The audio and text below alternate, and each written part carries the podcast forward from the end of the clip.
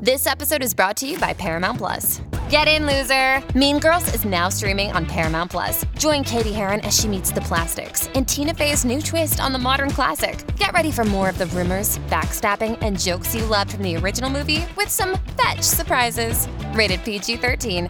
Wear pink and head to ParamountPlus.com to try it free. Be remembered for passion and enthusiasm. Conservation is my job, my life, my whole persona. On September 4th, 2006, Steve Irwin, the wildly popular Australian wildlife conservationist and television personality known around the world as the Crocodile Hunter, was sitting in his hotel room with his cameraman Justin Lyons and director John Stainton. Irwin and the crew were in the midst of filming his latest project, a show called Ocean's Deadliest, with the grandson of pioneering oceanographer Jacques Cousteau. But today was an off day with no planned filming activities. And for anyone who knew Irwin, he was not a guy who enjoyed downtime. Always brimming with enthusiasm and a sense of adventure, the 44 year old wasn't about to waste the entire day watching television in his room and quickly decided to grab the crew for an impromptu excursion to Bat Reef, a massive 90 square kilometer portion of the Great Barrier Reef off the coast of Port Douglas in Queensland. While out on the water, the crew initially tried to track a tiger shark off the reef, but soon lost it, and Irwin shifted his attention to a massive 7 foot short tail stingray. According to Stainton, Irwin ordinarily wouldn't be particularly interested in a school of typically harmless stingrays, but he was apparently looking to capture some footage for a new show called Bindi the Jungle Girl he was developing for his young daughter, Bindi, who was just 8 years old at the time. Stainton later remarked the stingray detour should have been an innocuous encounter for a children's program, it would turn out to be anything but innocuous. As Irwin got off the boat, he began swimming over to the usually docile and majestic stingray in chest deep water. In the wild, stingrays are not known to be aggressive unless threatened or disturbed. As anyone familiar with the ocean creatures, the biggest risk associated with stingrays is inadvertently stepping on them while wading through shallow waters, as the animals often conceal themselves under the sand and can attack with their venomous barbed tails to protect themselves. Incidentally, this is why marine biologists recommend shuffling your feet through the sand instead of stomping around. Irwin had a lot of experience with much more dangerous creatures in the wild. He made his name based on a daring interaction with crocodiles, after all, so nobody expected anything would go wrong with a stingray. It's believed that Irwin, hovering above the creature, might have cast a shadow similar to that of a tiger shark, one of the known apex predators of stingrays and other creatures around the reef. Suddenly, the stingray became extremely aggressive and according to the cameraman Justin Lyons, unleashed hundreds of attacks in an instant. At first, Irwin thought the attacks had punctured his lung, but blood immediately started to gush from the open wound in his chest, indicating something more serious. Incredibly, Lyons continued to record the incident as it unfolded. Given the uncertain nature of wildlife photography and the importance of capturing the most dramatic moments, Irwin had a rule never stop filming. His biographer Tommy Donovan once said, quote, if he needs help, he will ask for it. Even if he is eaten by a shark or croc, the main thing he wants is that it be filmed. If he died, he would be sad if no one got it on tape. And that's just what Lyons did, capturing the entire tragic incident on camera. As he was rushed to the boat, it quickly became evident that Irwin had suffered more than a punctured lung. As the small boat was speeding back to a hospital on nearby Low Island to get Irwin treatment, panic began to set in as crew members were screaming about putting pressure on the chest wound while others were trying to keep Irwin conscious, saying things like, Think of your kids, Steve. Hang on, hang on, hang on. Lyons said at some point during the trip to the hospital, Steve just looked up and calmly said, I'm dying. They would be his last words. Steve Irwin was pronounced dead on arrival at the hospital. I'm Derek Kaufman. I'm Jason Beckerman. And this is Last Days, Steve Irwin.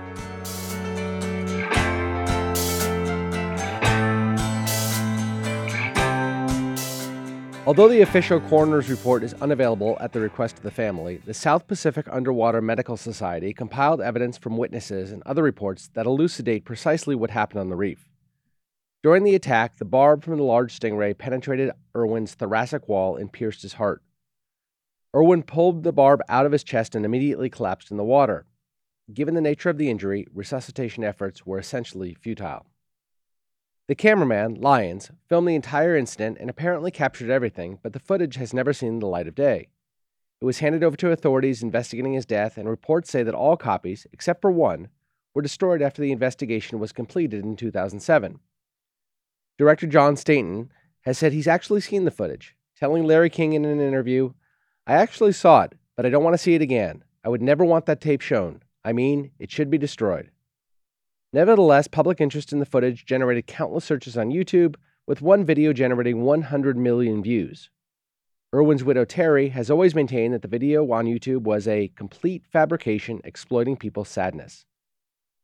She has also said, however, that she never watched the real footage, saying, Why would I? I know my husband died, and I was relieved that the children weren't on the boat as they usually would have been. It would have been horrendous if they had witnessed it. Although there remains a bit of mystery about the video of the fatal incident, news of Irwin's death quickly spread and drew reactions from friends, family, celebrities, and even a few high ranking public officials. Australian Prime Minister John Howard said he was shocked and distressed to hear the news, saying, quote, Australia has lost a wonderful and colorful son. The Australian Federal Parliament even opened on September 5th, 2006, the day after, with messages of condolence from both the Prime Minister and the leader of the opposition party, Kim Beazley, and flags at Sydney Harbour were lowered to half mast in honor of the late star. Thousands of fans visited Australia's zoo in the days following the death, paying their respects with flowers, candles, stuffed animals, and messages of support. Irwin himself was buried in a private ceremony at Australia Zoo on September 9th, although his gravesite is inaccessible to the zoo's visitors. His family was offered an official state funeral, but declined, with Irwin's father saying his son would have preferred to be remembered as an ordinary bloke. A public memorial service, emceed by Russell Crowe, the actor, was also held at the zoo, and the live broadcast was estimated to have been seen by over 300 million viewers around the world. The memorial was attended by Irwin's family, the Prime Minister, and a host of celebrities, including Hugh Jackman, Cameron Diaz, Justin Timberlake, Kevin Costner, Larry King, and of course, Russell Crowe. Australian music star John Williamson even sang Irwin's favorite song, True Blue, as a tribute to the late star. Just another dying race, hey, true blue.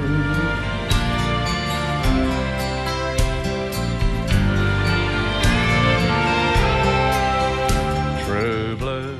Let's go ahead and take a break, and we'll be right back. If you're shopping while working, eating, or even listening to this podcast, then you know and love the thrill of the hunt. But are you getting the thrill of the best deals? Rakuten shoppers do. They get the brands they love with the most savings and cash back, and you can get it too. Start getting cash back at your favorite stores like Adidas, Macy's, or Levi's. And you can even stack sales on top of cash back. It's easy to use, and you get your cash back through PayPal or check. The idea is simple. Stores pay Rakuten for sending them shoppers, and Rakuten shares that money with you as cash back. Download the free Rakuten app and never miss a deal, or go to Rakuten.com to start getting the most bang for your buck. That's Rakuten, R A K U T E N. Derek, let's go back for a second to, to this videotape that has remained concealed, the request of the family. And, and obviously, a lot of sympathy to the family. And the mom made the, Terri made the point about the kids not being there and not having to see it. It's interesting. Steve Irwin, and I think we, you've captured this, right? Lived for the cameras. Yes. And he said, let's roll them at all times. And he wanted them documented. If, if you take him at his word and the word of the people that said that he said, when I die, I want this to be captured. He knew what he did was very dangerous. He, He was the crocodile hunter. All the shows were called Ocean's Deadliest and things And like he- that. So he knew there was an inherent danger. He knew it was an inherent danger, and he also built a vast following and a fortune, obviously, uh, built upon showing himself in these dangerous situations. without question. I, I know it's it's odd given the business that we're in, and we do expose videos all the time, and can be difficult moments for people. But isn't there a point to be made? And I don't want to take it too far because I'm not sure I totally believe Sure. it. But isn't there a point to be made that you give yourself over to the public realm when you're in this in this line, and you specifically solicit attention from the public constantly? Oh, absolutely. This was his brand, is is is, what you're saying. And, Yeah. and it also seems like he was very clear about what he wanted. It's one thing to give yourself over and then should they show the Have video others make the if he was against yeah, yeah, yes. If he had said, but but but under no circumstances should you ever release a snuff film of my death. yeah. Um, but he didn't say that. He actually said the opposite. And people who knew him said he wanted it rolling. He knew about the dangers inherent in what he was, all the activities he was engaged in. and he said, "Keep rolling," and that's what that cameraman did in the water. And so the film We- does exist now. Should it be um, sort of presented to the public? I think what Terri has always said is this would be hugely traumatic. And for I get two that. children. And I get that. And I don't Yes. begrudge her that at all. She has no obligation. Apparently, it's in her possession. Who knows? But she has no obligation to do anything. She can leave it. But we always sort of rely upon, in order to justify certain things we do after someone's died, someone has died. But this is what they would have wanted. Yes. Right. In this case, it's not what he would have wanted, but nevertheless, it's fully her right. I don't, again, don't begrudge her that at all. It is I interesting. just think that what he would have wanted was for the world to see this this tape. I, I think part of him certainly would have wanted the Yeah. world to see his last moment in the in, in wildlife. Um, but he might have also thought about the effect of his children That's on, true. on his Like, children. So it's not clear that he would have necessarily wanted it if he knew it upset Bindi. Fair enough, fair enough. You talked a lot about all the stars that showed up at his funeral. The public grieving and outpouring of emotion gives you a sense of how much Irwin meant to Australia and how beloved he was around the world. There was even some speculation that some of his most ardent fans took out their anger on stingrays. At least 10 stingrays were found dead and mutilated on the beaches of Queensland. What a misguided rage that is. Now this I know Steve Irwin wouldn't want to happen. You, right. you were just talking about what he wanted with this Right. video. He definitely wouldn't want any harm to wildlife. The This is not mutilation was was. awful. The the tails were cut off. Some speculated it was an act of revenge on Irwin's behalf. Weird. Officials in Queensland, however, said anglers regularly cut off the tails of stingrays accidentally, caught in fishing nets to avoid being stung. Nevertheless, given the conspicuous timing, Michael Hornby, one of Irwin's friends and executive director of his Wildlife Warrior Fund, condemned any revenge killing, saying, quote, that's the last thing Steve would want, as, uh, to your point. Even Bindi Irwin told Larry King she and her brother harbor no ill will towards stingrays whatsoever. But you have no bitterness towards stingrays? You know, I, I don't. Honestly, I really don't. Because it was just a crazy accident that happened. Yeah, and, and stingrays are really beautiful animals. Dad loved them, we love them, and they're important to our environment. And I know that Dad would be the first person to say, I, I love stingrays. So, Jason, uh, you know, what exactly made Steve Irwin an icon? When I was researching uh, his death, it, it was staggering to learn that 300 million people around the world watched that ceremony of, Yep. his, of his funeral. He was a massive global Right. star. And I think the answer lies in that it, it's sort of genuinely inspiring to witness someone fulfilling what is their true purpose in life and doing it with just unbridled joy and enthusiasm. Yep. And that's who Steve Irwin was. He was born to be a zookeeper and conservationist and his ability to fold in entertainment was merely a byproduct of that genuine love of animals. Nothing rang hollow with right. Steve so Irwin. we have other examples of wildlife folks who have made a name for themselves. We have Jack Hanna and, many others, but Jack Hanna was a, a very sort of like uh, not a, not a huge personality. He went out would go on very late night shows. factually presented the animals. Right, we had the the you know chimpanzees climbing over him when he's on the Tonight Show and whatnot. Steve Irwin brought to wildlife, television on wildlife, a certain enthusiasm and affability, a love for what he was doing, a passion that was infectious on us all. He was one of the most popular people of the 1990s, I think. Uh, without question. And there Yeah. was, uh, as you say, a real excitement in watching his shows. You know, I didn't watch many nature shows, and I thought of them as these David Attenborough you know, Yes, right. documentaries with a soft voiceover, Right. very sober. So we now see it in Morgan Freeman doing different Yes. wildlife stuff. It's the same sort of idea, right? But and not him. different. Yeah. He burst onto the scene. He was he was actually born in a suburb of Melbourne in 1962. Um, his father, Robert Irwin, was a wildlife expert with a focus on the study of reptiles, and his mother was a wild animal rehabilitator who would nurse animals back to health for reintroduction into the wild. Little Steve was given a 12 foot scrub python when he was just six years old, and he began handling crocodiles at the age of nine. So this was really a family business. Yeah. It was in his blood. In 1996, Steve and his wife Terri Irwin's life turned upside down when his series, The Crocodile Hunter, debuted on Australian TV and quickly spread to North America. And you remember this. I mean, it, it was a smash success and it was a, a phenomenon almost from the start with his sort of thick Australian accent. He had those khaki shorts, and his catchphrase, crikey, became an international phenomenon. The show would eventually spread to 130 countries and reach 500 million people, and there were countless spin offs such as Croc Files, The Crocodile Hunter Diaries, New Breed Vets, and even a project for his young daughter we mentioned at the top that was being developed around the time of his death called Bindi the Jungle Girl. But saying Irwin hosted some shows on Animal Planet doesn't begin to explain the pop culture phenomenon that he became in the late 90s and early 2000s that rivaled the Crocodile Dundee craze in the 80s with Paul Hogan. Irwin was a mainstay on The Tonight Show with Jay Leno and even popped up in a FedEx commercial in 2000. Now this is the fierce snake, the most venomous snake in the world. One bite from him and it's all over. Yo! Oh, no worries, mate. Luckily, we've had the anti-venom sent from America via FedEx. In my line of work, if you're not absolutely sure, you're absolutely dead. Oh, crikey. It appears we've used a different courier who hasn't arrived yet. It's okay because... And in 2001, Irwin scored a cameo in Eddie Murphy's Dr. Dolittle 2. I'm here with the world famous Dr. Dolittle, who actually speaks with animals. Now, what we're to do is sneak up on and rescue this unsuspecting alligator. But we'll have to be quiet so he doesn't know we're here. we we joke about movies like Doctor Dolittle too, and you can see these old commercials. But I wanted to give an, an indication that he was massive, and Eddie Murphy used him in the movie Doctor Dolittle as a as an indication of sort of being plugged into the moment. Eddie Murphy was sort of on the back end of his sort of relevance, and I remember seeing it, and it was more that Steve Irwin was the very relevant person, and Eddie Murphy was sort of dragging him along with his Yeah. celebrity. And I thought it was I thought it was an interesting moment in pop culture history. Yeah, Irwin even tried branching out into feature films, starring as himself in 2002's The Crocodile Hunter Collision Course about a conservationist mistaking some CIA agents for poachers.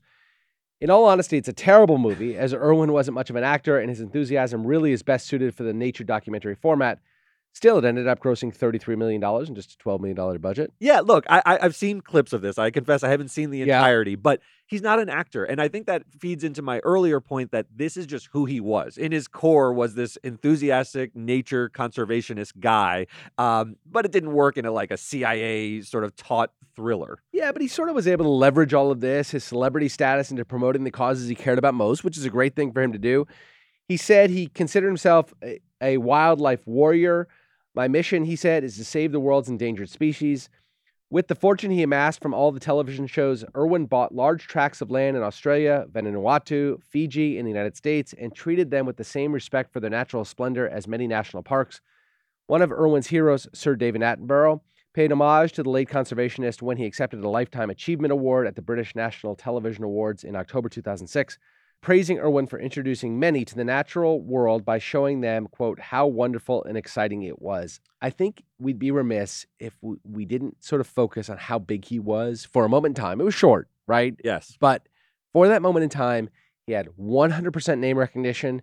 He was used as a punchline sometimes because of crikey, and he was so over the top with the thick Australian accent. Yes. But at the same time, his fame shouldn't be understated. This was not. He was certainly a time a man of the moment, right? His Oh, fame is not. He's his kids are somewhat famous themselves, but he it's not a lasting legacy that's going to go on for fifty years. But in the moment, he was as famous as it got. And I think Paul Hogan, I hate to compare the two because one is fictional, but both Australian, both had that same moment, right? Where they were like the biggest stars in the world or right up there with the biggest stars in the world for a short period of time. I think that's right. I, I remember the attention was so uh, vast on him that that for a period of time you looked at his every move. And remember when his kids were very young, he brought his young Yes, son out right. into the crocodile right. pit, and it launched this entire conversation about whether it was safe to bring young children around crocodiles because that was his profession, and Yeah. he had to come out and say they're actually very well trained. Well, we grow up in there- the zoo. There was so a lot of pushback about American gun owners yes, and saying, you guys take your kids to the gun range, you think nothing of it. This is my gun range, basically. Yes, there are inherent dangers without no, uh, no doubt, yes. but I know what I'm doing. It is a safe environment for my kids. Now, the fact he ends up getting killed in one of these things sort of brings, but but It complicates it. accidents happen. Yes. and but he said, look, I'm as comfortable here as Americans might be on the gun range, and there's no greater danger for them. Here. And the kids have have carried on this legacy and absolutely love Yes. being around animals. Yes. So if they, if they were born into it and sort of shown that, they now are adults. Uh, at least Bindi is, and and wants to be in that world as well. But you know that that incident with his son reminded me of the Michael Jackson incident when Yeah. Michael Jackson dangled his his kid over the balcony and it was a huge. Vastly more dangerous. Vastly more dangerous, but it was also like Michael Jackson got that kind of attention Yeah. handling his kids. That gives you a sense of how big Steve Irwin was. Yeah. That anything he did, bringing his kids around, it was big news.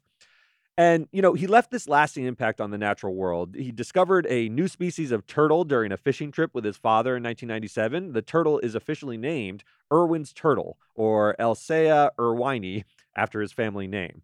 And just a few years after his death in 2009, a new species of air breathing land snail was discovered in Australia, which was named Crikey steveirwini in honor of him. So, you know, this is a guy who loved the natural world and he's now part of the lineage of actual species out there. I thought that was a pretty cool thing. And every November 15th in Australia is now celebrated as Steve Irwin Day. It includes events to raise money for his conservation work through his Wildlife Warriors Foundation and features everyone at Australia Zoo, which is now owned by his widow Terri, wearing khaki uniforms in her late husband's honor. And although his son Robert and widow Terry have done an amazing job of keeping the memory of Steve Irwin alive as we approach 20 years since his death, I wanted to give the final word to his daughter, Bindi Irwin, who has truly carried his legacy to a whole new generation with her work as a conservationist, zookeeper, and actress. Since his death, she's hosted countless shows, including Bindi the Jungle Girl and Crikey, It's the Irwins, with her mother and younger brother, and even won season 21 of Dancing with the Stars. The 25 year old is now married and has a child of her own who's named Grace Warrior. On what would have been Steve Irwin's 60th birthday, Bindi posted a picture of her and her father holding a snake and captioned the picture, Happy birthday to the greatest dad and wildlife warrior. Today I'll watch The Crocodile Hunter with Grace Warrior and share stories about her incredible grandpa crocodile. I love you with all my heart. Your legacy lives on.